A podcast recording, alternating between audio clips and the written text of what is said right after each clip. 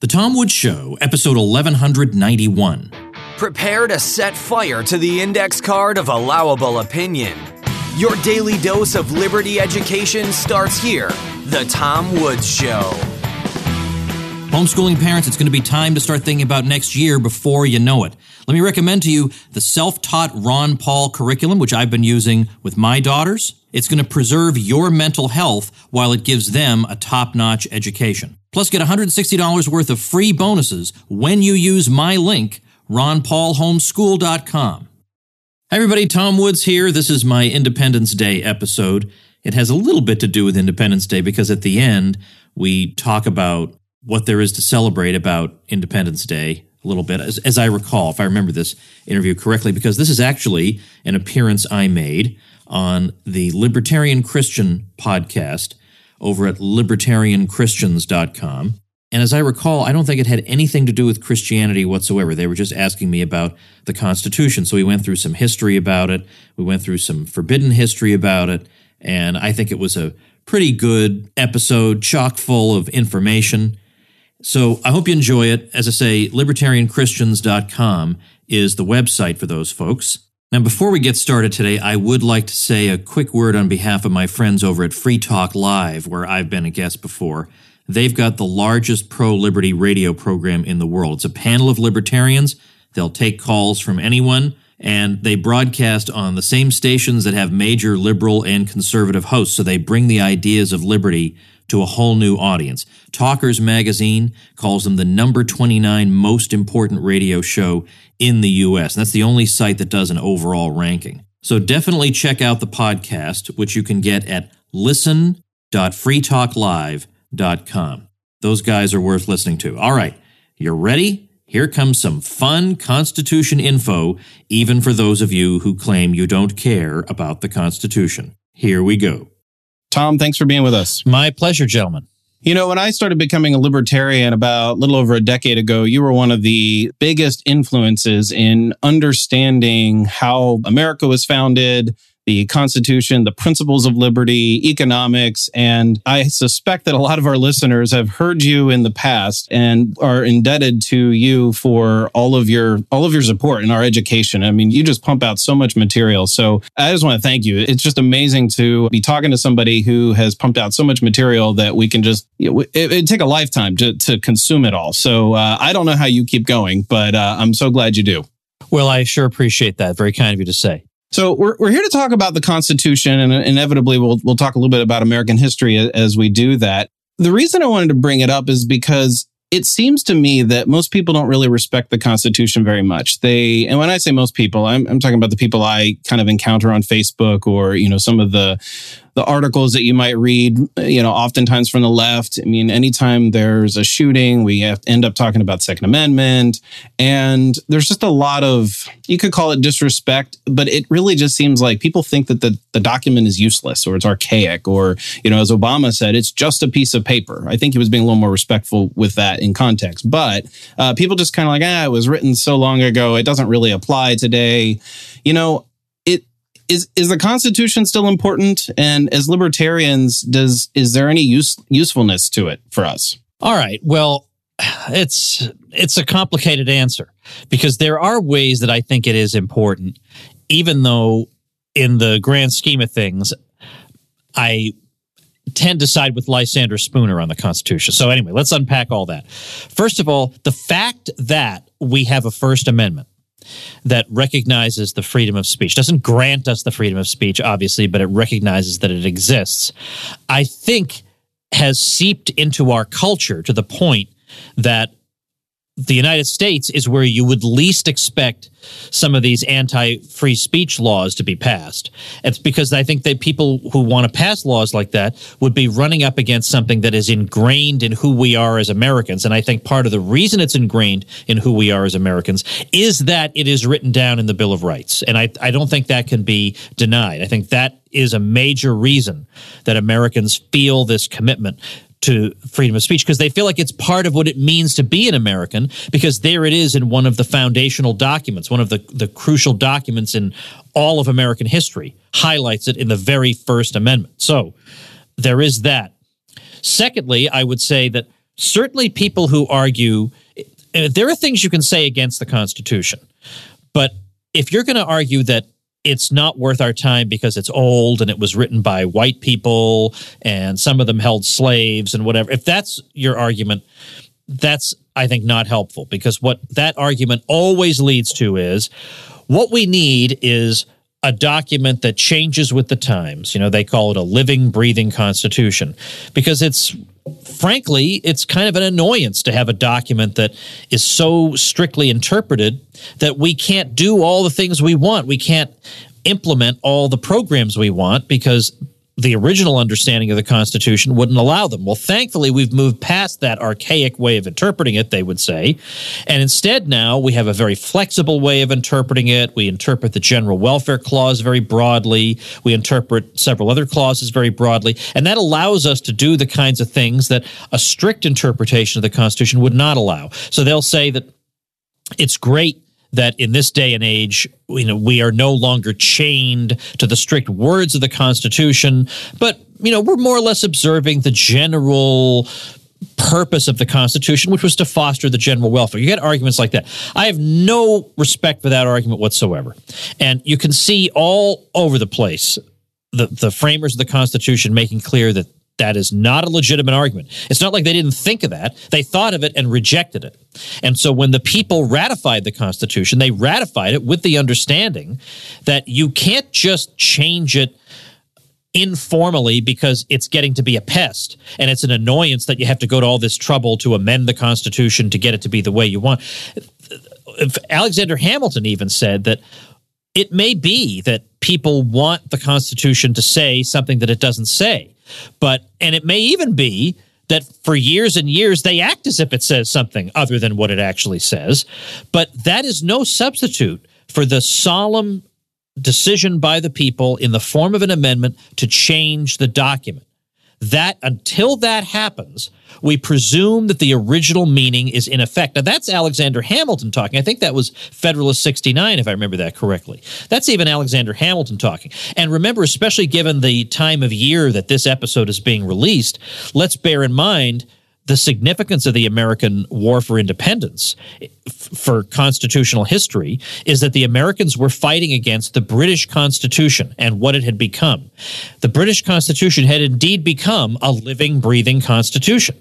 It was not written down, and that was part of the reason that Americans later decided they would write theirs down, because they found that arguing against the British Constitution or arguing uh, arguing a case and using the British Constitution as part of your argument was like nailing jelly to a wall, because they could not precisely nail down what it said. Because the Americans would say, what you're doing, let's say in barging our doors down and invading our private homes to snoop around, that is not something that's been considered to be a customary power of the British government. Therefore, you can't do it.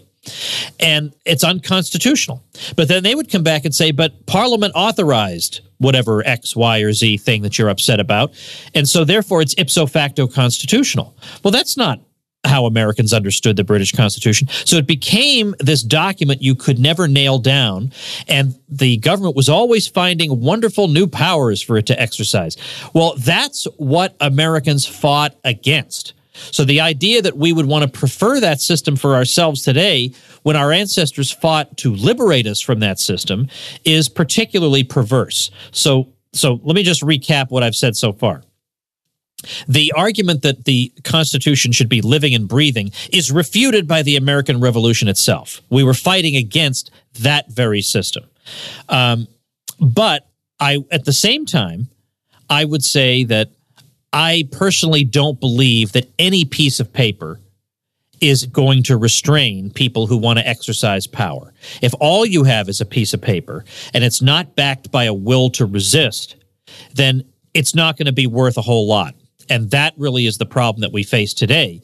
We have all the arguments in the world that the Constitution really does support only a very limited government. But if you give an institution a monopoly on the power to tax and the power to initiate physical force, why would they limit themselves to that? Why would they say, well, the Constitution says X and Y? Why wouldn't instead, why wouldn't what has happened be expected to happen, where the law schools are totally corrupted, where people are taught constitutional law in a way that justifies the government in its compendious interpretation of its powers. You get a complete corruption of the legal profession by people who want to be part of the game. They want to be part of that system. They don't want to live under some limited government where they have no powers. So we have this system where most people are raised to believe that the Constitution is, is very flexible, very malleable, Uh, even though if you just read the ratifying conventions and, and the wording that was decided on at the Philadelphia Convention, it would be quite clear that that is not the original intent. I, I think this is not very hard to prove. But so, in other words, why would you not expect this outcome, where instead of politicians scrupulously observing the limits on their power, they're constantly grasping for more and more power. And meanwhile, other people who are power hungry wind up spinning justifications for why these people are correct. That's how it's actually turned out. So I, I can imagine a critic listening to what you're saying here say, oh, okay, so they, they elaborated, they wrote it down, they spent a lot of time arguing and elaborating on what the meaning was. We can go back and kind of understand if we just kind of, you know, I, I think of the General Commerce Clause about, you know, regulate, and the word regulate means something completely different than what it does, than what it does today. And so if we understand what it meant to them, and, and we can say, oh, well, okay, well, that's what the Constitution says, and therefore we should abide by it. But why should we listen to them? Because this is over two centuries later that we're dealing with problems they couldn't even conceive of. I mean, is there, what's what's so special about the Founding Fathers? Why can't we just, you know, not start over, but like just do what we want, because they're not around to tell us here's why we should or shouldn't do this? Well, you do have the amendment process for cases like that. If there really is a case that they could not have foreseen, they did foresee that they couldn't have foreseen it by introducing the amendment process. So if if really we've we've got these intractable issues that can't be dealt with other than by amending the Constitution, then you go ahead and amend the Constitution. The danger is saying, here's what the people expressly agreed to, but gosh, those people lived so long ago. I think we can just say, ah, forget that. But wait a minute, hold hold on. What, what kind of system of government is that? That there's this, ah, forget that? What what system of government is that? Is that a republic? Is that a democracy? Is that a monarchy? Is that an oligarchy? It seems to me that if you're going to open yourself up to, well, I know there are some principles we're supposed to be living by, but oh, they're just getting to be such a burden. Instead of consulting the people and asking, do you want to hold, uh, you know, at least be honest about it. You want to hold a new constitutional convention, at least be honest about it. At least say that's what you want to do. You'd think people who are really against uh, the wealthy becoming too connected with Washington would be wary of that sort of uh, politic, yet they're not. Right, right, exactly. Because this kind of argument can be turned against you five minutes later. Well, now we don't like your principles, so we're going to pretend like those aren't there, and we're going to, presumably you would want some stability. You would want, that's what, that's why we have something called the rule of law. You want some stability. You want to know what are the principles by which I'm to live my life, and, and by which the go- the government is to govern itself. It we at least with the Constitution, you could say, at least we have something concrete that was spelled out, and you can go consult it. Jefferson's view was you should not need a law school education to understand the Constitution. It was written so the average person could get what it means. At least we have that. You want to replace that with, oh, this has become a drag, so from now on we'll just let judges decide what the government's powers are. I don't think I want to live under that, and at no time was I even – did they even have a pretense of consulting me about whether I wanted to live under that? So along those lines, Tom, let's talk about this idea of judicial supremacy and judicial activism. You know, one of the great historical resources that I actually learned about from you reading your work a number of years ago was the Abel Upshur essay.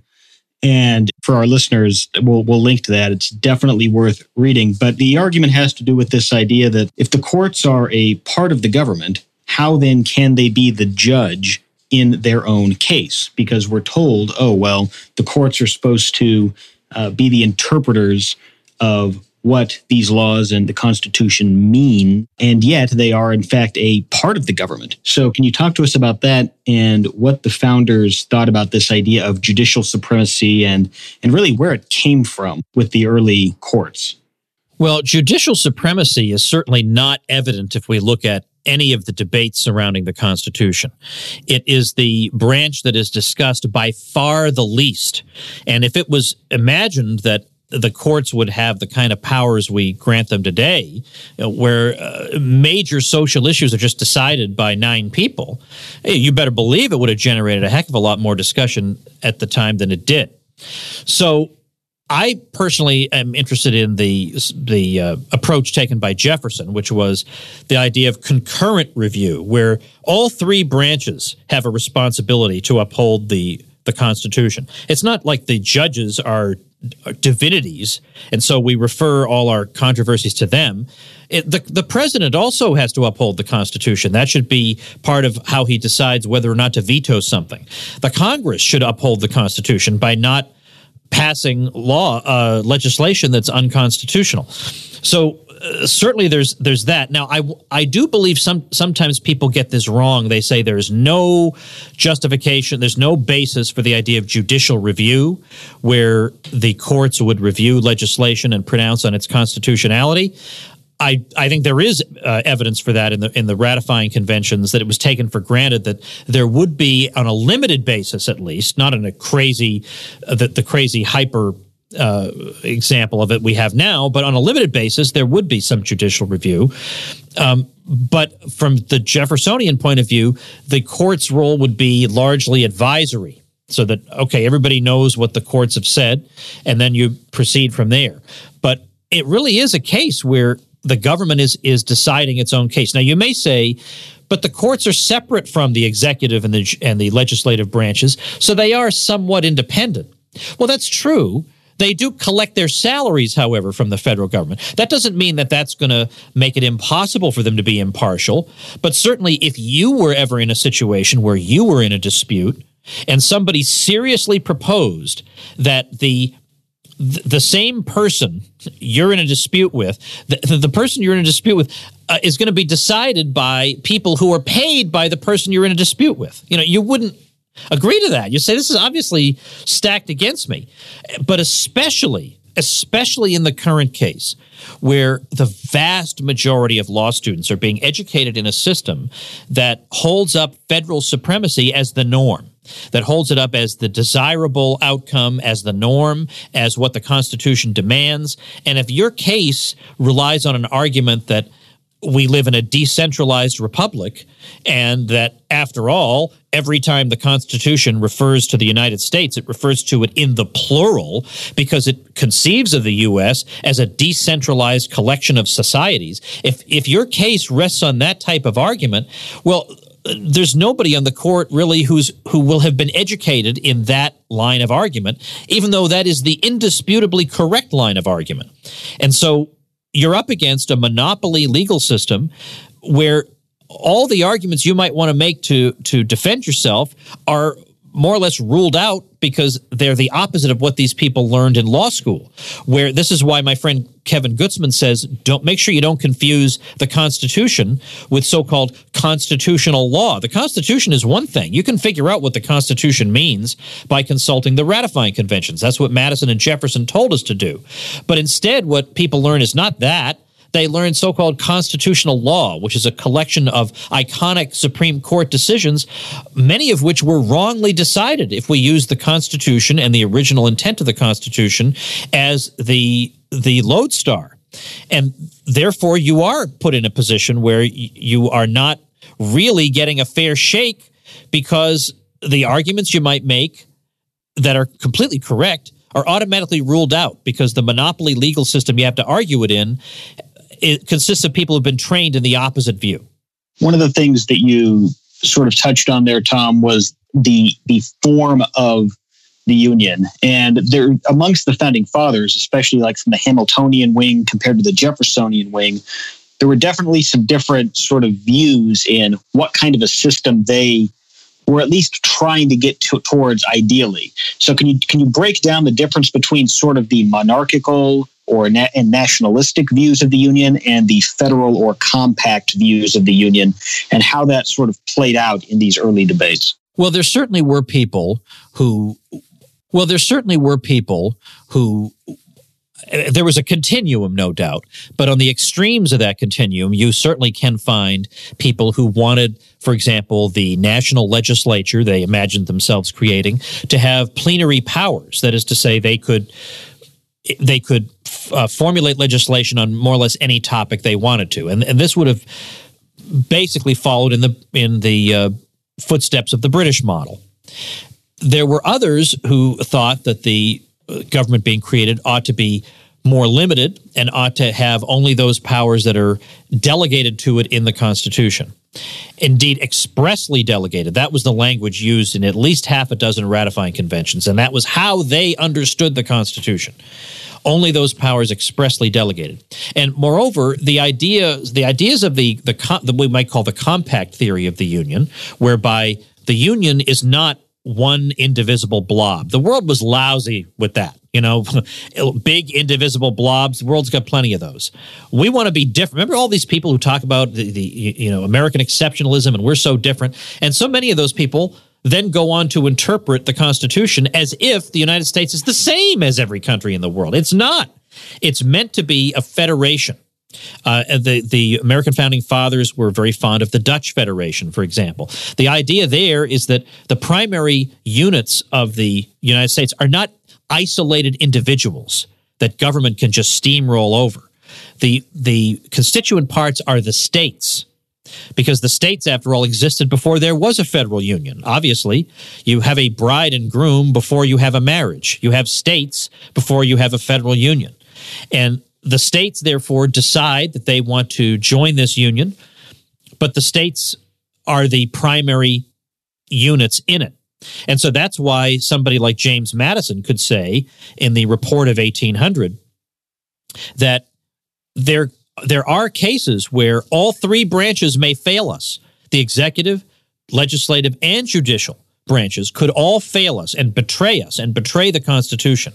And in that case, in the last resort, it falls upon the original parties to the Constitution to resolve the question. Well, who are the original parties to the Constitution? Not an undifferentiated mass of individuals, but rather the individual states. And of course, look at the way the Constitution was ratified, not by a national vote, by a big blob, not by a vote of an undifferentiated mass of individuals, but by what? By conventions in each of the states, because the states were the building blocks. So everything about early American history would make you believe that the compact theory of the Union, whereby what we have is a compact among states, not a uh, not a single blob being created, but a compact among states. We see that in the Declaration of Independence. There's a reference to these states, not this uh, soon-to-be blob, but these independent states. And as international law was understood in the eighteenth century, the fact that you join a confederation does not mean that you are forfeiting your sovereignty, as if that were even possible. So, so in other words, if you just because a state joins the Union under the Constitution doesn't mean that it loses its power, uh, its its powers over a variety of areas. It may delegate some powers to a federal government for the sake of its own convenience, but that's for the sake of its own convenience. It could recall those powers if it wanted to, but that's not what we're taught. Of course, in fact, what I just described to you, most people would think of as treason. That's how bizarre the situation is. What I described to you is America. What I described to you is the Constitution. What I described to you is all of American history, leading up through eighteen hundred and beyond, uh, where in the early republic, the states believed they could resist if the Constitution was violated. Uh, we see southern states doing that, but much more often we see northern states doing it. We see people casually discussing secession because, of course, the Union is not some idol to be worshipped. It's a merely utilitarian contrivance, and if it doesn't work out, we'll try some other arrangement. Meanwhile, we have people calling themselves conservatives who have made an idol out of what is obviously just a, I mean, to, of all things to make idols out of, a political arrangement has got to be the most debased possible candidate for that. So m- m- point that I've tried to make to people o- over time is that when you look at American history, what do you see over and over again? You see the states, before there was a federal union, exercising the attributes of sovereignty. Even when they were still not even recognized as states um, by much of the world, even during the American Revolution, you see some of the states exercising attributes of sovereignty.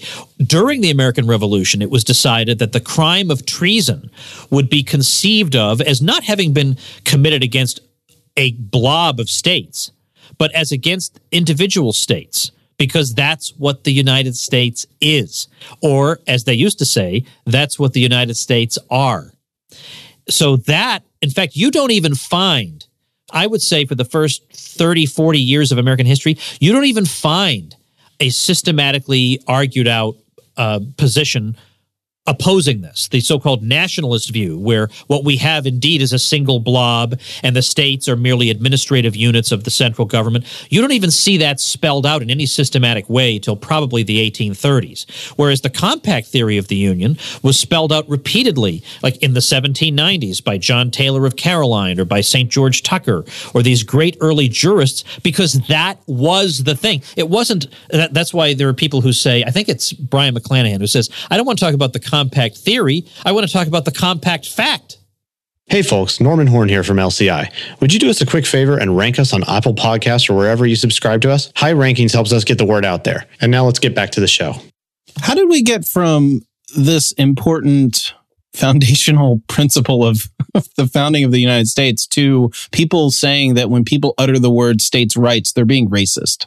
Like, it just seems like a complete, and, and, I, you can explain how we got there if you if you have a theory on that. But uh, how do you what what do you say to leftists who say that, oh, well, that's just a, a white supremacist or, you know, a racist way of talking about, you know, government?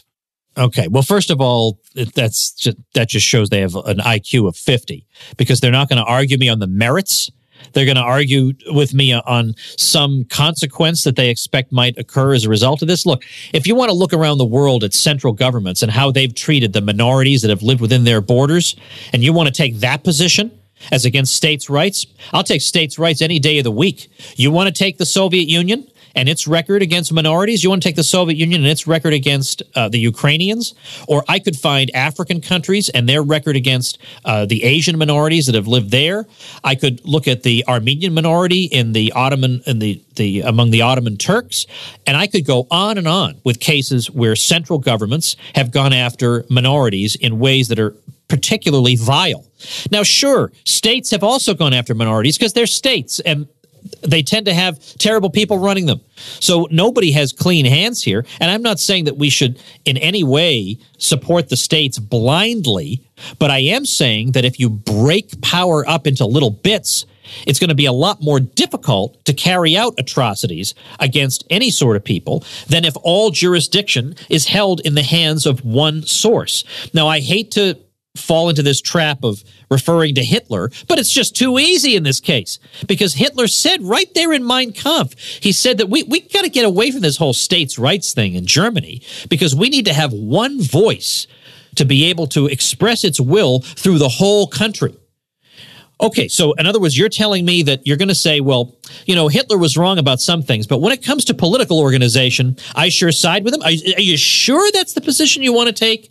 And then secondly, let me point out that when I argued this position at the Yale Political Union last year, I ended up making the audio of that into an episode of the Tom Woods Show. So if you go to Tom Woods dot com slash episodes, um, and you look for Yale on the page, you'll find it. And we had one of these Yale kids who got up and said, you know, so far we haven't mentioned race and slavery, and I feel like that's central to this. And I just thought, oh, it's like I planted that kid in the audience. Just, just get out of my way. Let me get up there and smack this this down. And I did, and I went through and I said, all right, yeah, you want to do that? You want to talk about race and, and argue that that's what this is all about? Now, leave aside that the federal Constitution Uh, allowed for slavery. So that's not like some just mere state constitution. This was understood to be allowed from the start, as, uh, and there, there were federal fugitive slave laws. There is plenty, plenty of blame to go around when it comes to slavery. But if you're going to say that th- that the states and arguments for the states were motivated by race or slavery, then how do you explain the fact that the first time the states really uh, proposed resisting a federal law was over the freedom of speech in the Alien and Sedition Acts case of seventeen ninety-eight, Virginia and Kentucky? Or the New England states asserted their powers as states, uh, even proposing secession over the embargo that Jefferson imposed. Uh, some of them were very much opposed to the War of eighteen twelve, and in fact Daniel Webster proposed that they should nullify any federal conscription law that was carried out. So that so there's that's nothing to do with uh, with certainly with racial slavery. It would have to do with military slavery, I suppose. Then you have the Tariff of Abominations that was nullified in in uh, the in eighteen thirty-two thirty-three. Again, this is not related to slavery. Contra- Everybody at the time was talking about nothing but tariffs over and over and over. That's all they talked about. And then in the eighteen fifties, with the Fugitive Slave Act of eighteen fifty, you had a number of states that thought that was unconstitutional, that just because there's a fugitive slave clause in the Constitution doesn't mean you can do any old thing you want to, to enforce that clause. So, in fact, you had the Wisconsin, Wisconsin of all places, the Wisconsin State Supreme Court held that its legislature was completely in the right in resisting that act, and then they quoted Thomas Jefferson in talking about the power to nullify unconstitutional federal law. So understand, when there was an attempt, so in other words, there was no state that tried to nullify an anti-slavery law, because really, how many anti-slavery laws were there? So obviously, this was not a, a pro-slavery thing, the idea of state nullification of unconstitutional federal laws. There weren't any federal laws against slavery to nullify in the first place. So, but when it came time for this, the enforcement of the uh, Fugitive Slave Act of eighteen fifty, the Wisconsin State Supreme Court quoted Jefferson, saying, we have the right to say, no, we're not enforcing an unconstitutional law. So in fact, the idea of state nullification, not only was it not used to support slavery, it was used against slavery. So th- now I've taken us up through, well, many decades of American history to show that the principles of the powers of the states have been used for all kinds of honorable and noble purposes. And you'll say, oh, but in the twentieth century, it was used for purposes that we find distasteful. The governments are going to do things that you find distasteful. But is that It, so, but the point is, if you look at the whole sweep of American history, the whole sweep of American history shows that this principle was used to fight against oppression time and again. It's not infallible, because anytime you're dealing with government, you're going to deal with bad people. That can't be helped. But when you look at the overall record of centralized states versus decentralized regimes, the decentralized regimes constantly come out better for reasons that should be obvious, which is why you don't generally run into a huge list of dictators who say, now that I'm in power, I'm going to make sure I have as little power as possible, and I decentralize power into as many small areas as I possibly can. Doesn't happen. Doesn't happen. Why doesn't it happen? Because that runs counter to what every dictator in the world has ever wanted. So along these lines, Tom, you know, we, we've talked a lot here about many of the positive things uh, from the founding generation, and especially from the Jeffersonian wing. Now let's talk a little bit about some of the negative things about the Constitution, because we're often told that, especially by conservatives and people who have a, let's say, a very keen sense of personal patriotism, that, oh, the Constitution was really meant to limit the government. But when you actually go back and look at it compared to the Articles of Confederation, it's the exact opposite. The Constitution was meant to increase the size and scope of government over and above what the, we, we had under the Articles. So I kind of have a two-part question here. Number one, what do you think society would, American society would look like today had we stayed under the Articles? And number two, could an argument be made that the Constitution itself is, quote unquote, unconstitutional because of the dubious way in which the Constitutional Convention was called against the the orders that were present under the Articles of Confederation to modify the Articles? Oh, yeah. Certainly nobody was authorized to just scrap that thing and throw it in the garbage, the, the Articles. So that's certainly extra legal. On the other hand, they could come back and say, but we took our what we did that was extra legal and we put it up to a vote through the state conventions. And the argument at that time was that the highest, the people in their highest capacity, their highest voice is expressed by means of the state convention. And so if they If they say it's okay, then, you know, we're off the hook. So that, I think, would be the way they would argue. Now, in terms of the you know, living under the Articles of Confederation, it's hard to argue this point because we've all been raised in the same way of thinking. Like, like it's so obvious that the Constitution was better It's so obvious that it's not even considered to be worth considering just as a thought experiment, the alternatives. And I can't remember, this was a while ago, I'll grant you, but I checked out of curiosity how many likes on Facebook the Articles of Confederation had. Just out of curiosity, because the, the Constitution had, you know, millions of likes, something like that. Well, we love the Constitution because because uh, you know, the our teachers told us it was great, and that the system that preceded it was obviously stupid and backward, and you don't want to be stupid and backward, do you? And in fact, let me check right now. I'm just dying to know. I'm dying to know. I'm looking it up right now. Let's look. Yeah. How many likes for the Articles of Confederation? Uh, well, let's see. Well, I'm, I'm actually trying to find one group called the Articles of Confederation. It's hard to find. Articles of Confederation, there's a community with nineteen people who like it. There's a book about it. There is something called the Articles of Our Confederation. Articles of Confederation, seven people. Articles of Confederation Explain. That's the highest number at twenty-nine hundred. Yeah, and even that's not the document itself. That's just, hey, I like having it explained. So now I can't even find it anymore. Now, that's just, that's weird. That's Orwellian. That it's not, uh, trust me, the argument for the Constitution was not so obvious that nobody should even consider thinking about the alternative. I mean, that's that's the kind of result you get when, you know, when somebody runs for president, one of these uh, backwater third world countries, and they get ninety-nine point nine percent of the vote, and we look at it, we say, something screwy there. Well, something screwy here too. Because yes, it's true that there were problems under the Articles of Confederation. That's true.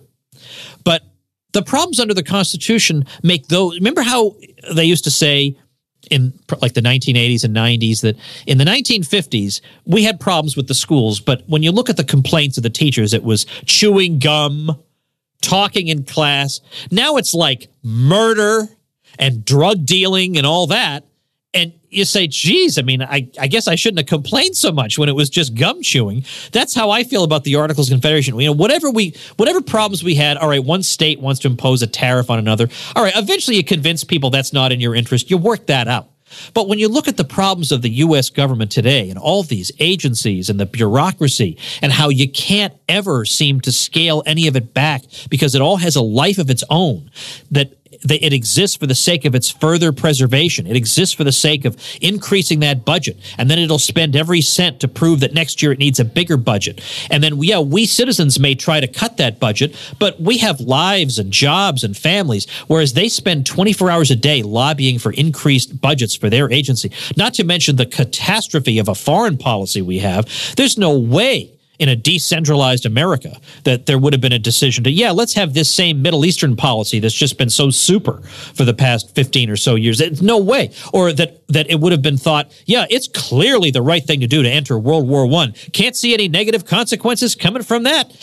There is there are ways in which the world would be dramatically different in dramatically better ways that we never even consider because we just assume that progress means more centralization.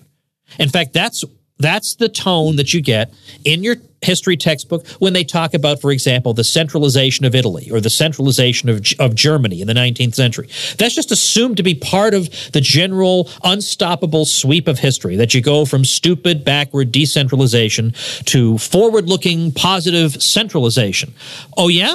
Well, you know what? Maybe the twentieth century would be a lot different if there hadn't been German centralization. How about that? Has anybody even bothered to stop and think of that? We don't, because we have this prejudice in favor of centralization. Or why was it that all the different areas of Italy, uh, you know, whether it was from, from Piedmont to Sicily, why is it great? Why is that necessarily great that there would be a movement to meld them into one people and thereby suppress a lot of the distinguishing characteristics of the different regions? Why is that better? The same people who, who yammer on and on about diversity are the same ones who don't even bother to ask this question. Of course it's better for there to be one Italy, citizen. Ah, you know, I don't think that way. I think, and I think we need to think in new and fresh ways. And that's when I look at the Articles of Confederation versus the Constitution, I look at it in this big picture. And when I, when I look at the problems under the Constitution, I say, any day of the week, give me the Articles of Confederation. I can, I'm prepared to deal with those problems. And one of the other interesting things is that this isn't just something that cropped up in the twentieth century. The violations of the quote-unquote original intent of the Constitution began almost immediately by some of the very same people who wrote the thing. I mean, you you mentioned the Alien and Sedition Acts. Uh, even Jefferson, when he was considering the Louisiana Purchase, is kind of thinking like, well, technically this is unconstitutional and there should be an amendment, but I don't really have time to get an amendment. Uh, so can you just talk about how quickly this sort of broke down and what that says for any kind of, you know, hope or attempt that we're somehow going to get back to the original intent and stick with it this time around? Yeah, you could say it broke down immediately because already, like by seventeen ninety, seventeen ninety-one, um, like the early seventeen nineties, Patrick Henry is already complaining and saying now, you know, out of Virginia, already complaining, what is going on here? Because of just even things that today we would consider benign. But if you were really, really a stickler about the Constitution and you wanted to make sure they didn't step one inch off that document, then things like, you know, the assumption of the state debts um, by the federal government or, um, you know, at par or, you know, the national bank or any of these early controversies, you would say, now, hold on just a minute. In fact, Hamilton had to develop this whole implied powers thing uh, to justify the national bank. But that doctrine in the hands of unscrupulous people would justify almost anything.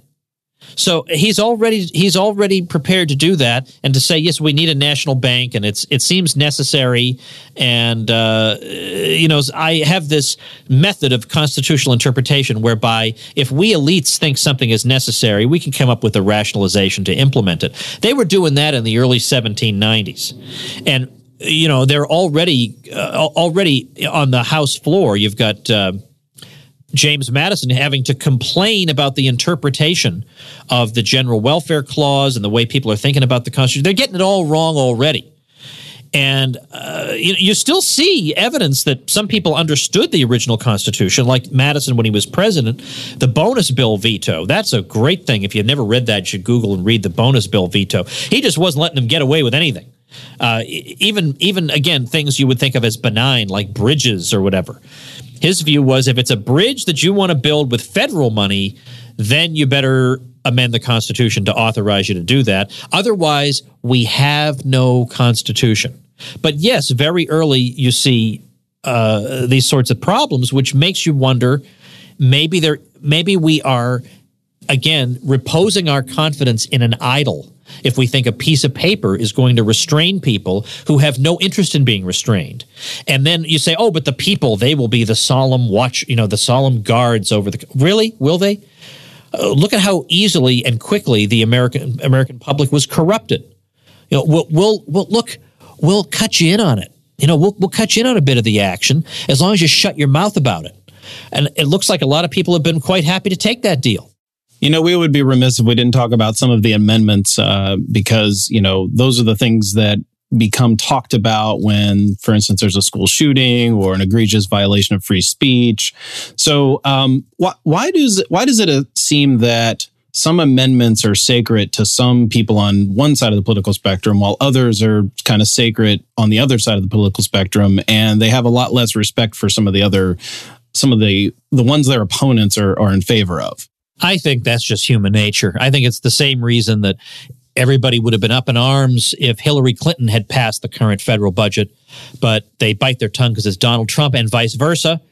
I think it's the reason that people were all upset about George W. Bush's foreign policy and his, you know, his position on civil liberties and things like that. But then when it's Barack Obama, they deprioritize that.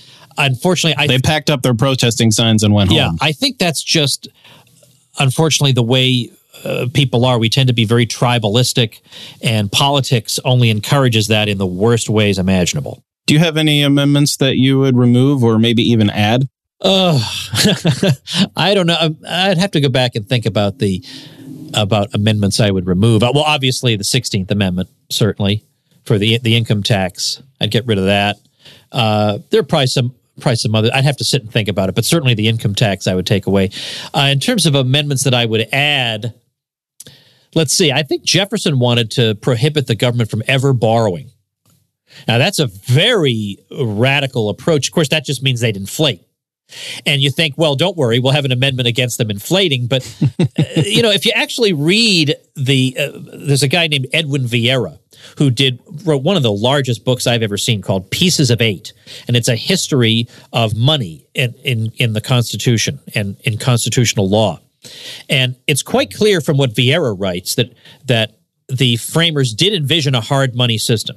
It's true that, you know, that the, the stuff about gold and silver in there, you know, is dealing with the states, but but still, when you look at, for example, what the word dollar meant, and the word dollar is in the Constitution. If you look, for example, about um, when we're talking about having cases heard and and and and trial by jury and stuff like that, there's a reference to twenty dollars. Right, if if the case involves a matter of twenty dollars or more. We've kept that even to the present day. Well, what does dollar mean? There was no Fed creating dollars in those days. Dollar had a, it was a specific kind of coin that existed at that time. So there's a reference to you can you can uh, reconstruct what Americans at that time thought about money in large part from just reading what's in the Constitution and, and what the commentaries on it were. Uh, and even there, they but they got out from under that. So it's very, very hard to take these powers away from them when they want to exercise them. If they want to exercise them, they're going to come up with some way. If all, if the only obstacle standing between them and enriching themselves is coming up with some half-baked interpretation of some clause, that it's going to happen. But, you know, there are lesser, if you have lower expectations, Uh, like, in other words, if you think there's an amendment I can pass that will keep the government strictly limited, I, I think that's you're expecting too much. They've proven that that's not going to work. But if you could change the institutional structure of the thing, then maybe you, so in other words, it wouldn't depend on the interpretation of some clause, but it would depend on the way you're setting it up. Then there are ways I think you might be able to limit government. And for example, what if we said that if twenty-six states voted to repeal a federal law, it could be repealed? Well, I don't see any way you could interpret that that wouldn't allow it to work. So in other words, you don't have to worry that they'll interpret that in some crazy way. I don't see how you could. I don't think there is a way to do that. And I think, yeah, that wouldn't solve all our problems. But if there are deeply unpo- unpopular laws and Congress, you know, let's let's just imagine a world in which Congress is unresponsive. Imagine that. You would have a second institutional way of bringing it about. So, in other words, if I passed a law, uh, an, if I ratified an amendment saying um, we're not going to allow laws to pass on the following topics, uh, well, then I just have to, then they just in, reinterpret the, what topics means or something. Then I have no hope of that working. But if I have an institutional way of stopping it, where we don't have to rely on the interpretation of some sentence, but instead the states, let's say, could say, um, we don't like this law, we want it repealed, maybe that could lead to the repeal of some laws. So I would want to institute, in other words, more modest amendments like that, because the more modest they are, the better chance they have of working. You know, we're releasing this episode uh, the week of fourth of July in twenty, twenty eighteen. And, you know, I've always kind of looked at the fourth of July as sort of a, I don't know, like a Thanksgiving for libertarians. Like, there's a lot to be thankful for that we live in a country that started off with the kind of document where individual freedom was prioritized, was uh, not taken for granted. How do you how do you see the fourth of July personally? I mean, do you celebrate it? Is it important to you? And and if so, like, What do, what do you recommend libertarians to do uh, with respect to, you know, on the fourth of July? Well, I like it. I, I support it. I, I'm and I do know some people. I, I know a few libertarians, and I know plenty of like hard right-wing traditionalist types who don't celebrate it. But I don't see that we would be in a better position if we had stayed under the British. Uh, you know, they're even worse than we are in all the areas that matter to me. I mean, on the other hand, I, that's not the only option. Uh, a third option would be that a peaceful resolution of our differences could have been affected, and that certainly is possible. We can't rule that out. But yeah, I celebrate it because I I like the general principles uh, of it, and I certainly like the idea that of uh, decentralization and a grouping of states that did come together for a common purpose, but that otherwise are just a, a grouping of states and a recognition of individual rights and stuff like that. I think that's something to be celebrated. So, you know, I like once in a while to be able to be just a regular American and not have to be dissenting from everything twenty-four hours a day. I feel like Independence Day gives me a chance to be a regular American for one day out of my life, and I'll take it. Well, that's a good reason to celebrate, I suppose. So, uh, yeah, we're we're going to end with that. Um, Tom, thanks for being with us and for giving us, uh, you know, an introduction a bit to the Constitution, some of the history behind it. We we really enjoyed our time together. I appreciate that. If people like any of this stuff, they will probably enjoy the Tom Woods Show at Tom Woods dot com. And I have a bunch of books that I actually give away for free at Toms Free Books dot com. So check those out because they're very zingy, and they will help you win debates just in case you happen to run across an uninformed person on Facebook. If that should ever happen, then Toms Free Books dot com will bail you out. Well, great. Well, we'll link to that in the show notes page as well. And thanks again, Tom. My pleasure. All right, folks, that is our program for today. Remember, this week and next, just three episodes a week because I've got so much going on. But we're still producing an episode of Contra Krugman every week, which you can check out over at Contra Krugman dot com. Thanks for listening. Become a smarter libertarian in just thirty minutes a day. Visit Tom Woods dot com to subscribe to the show for free, and we'll see you next time.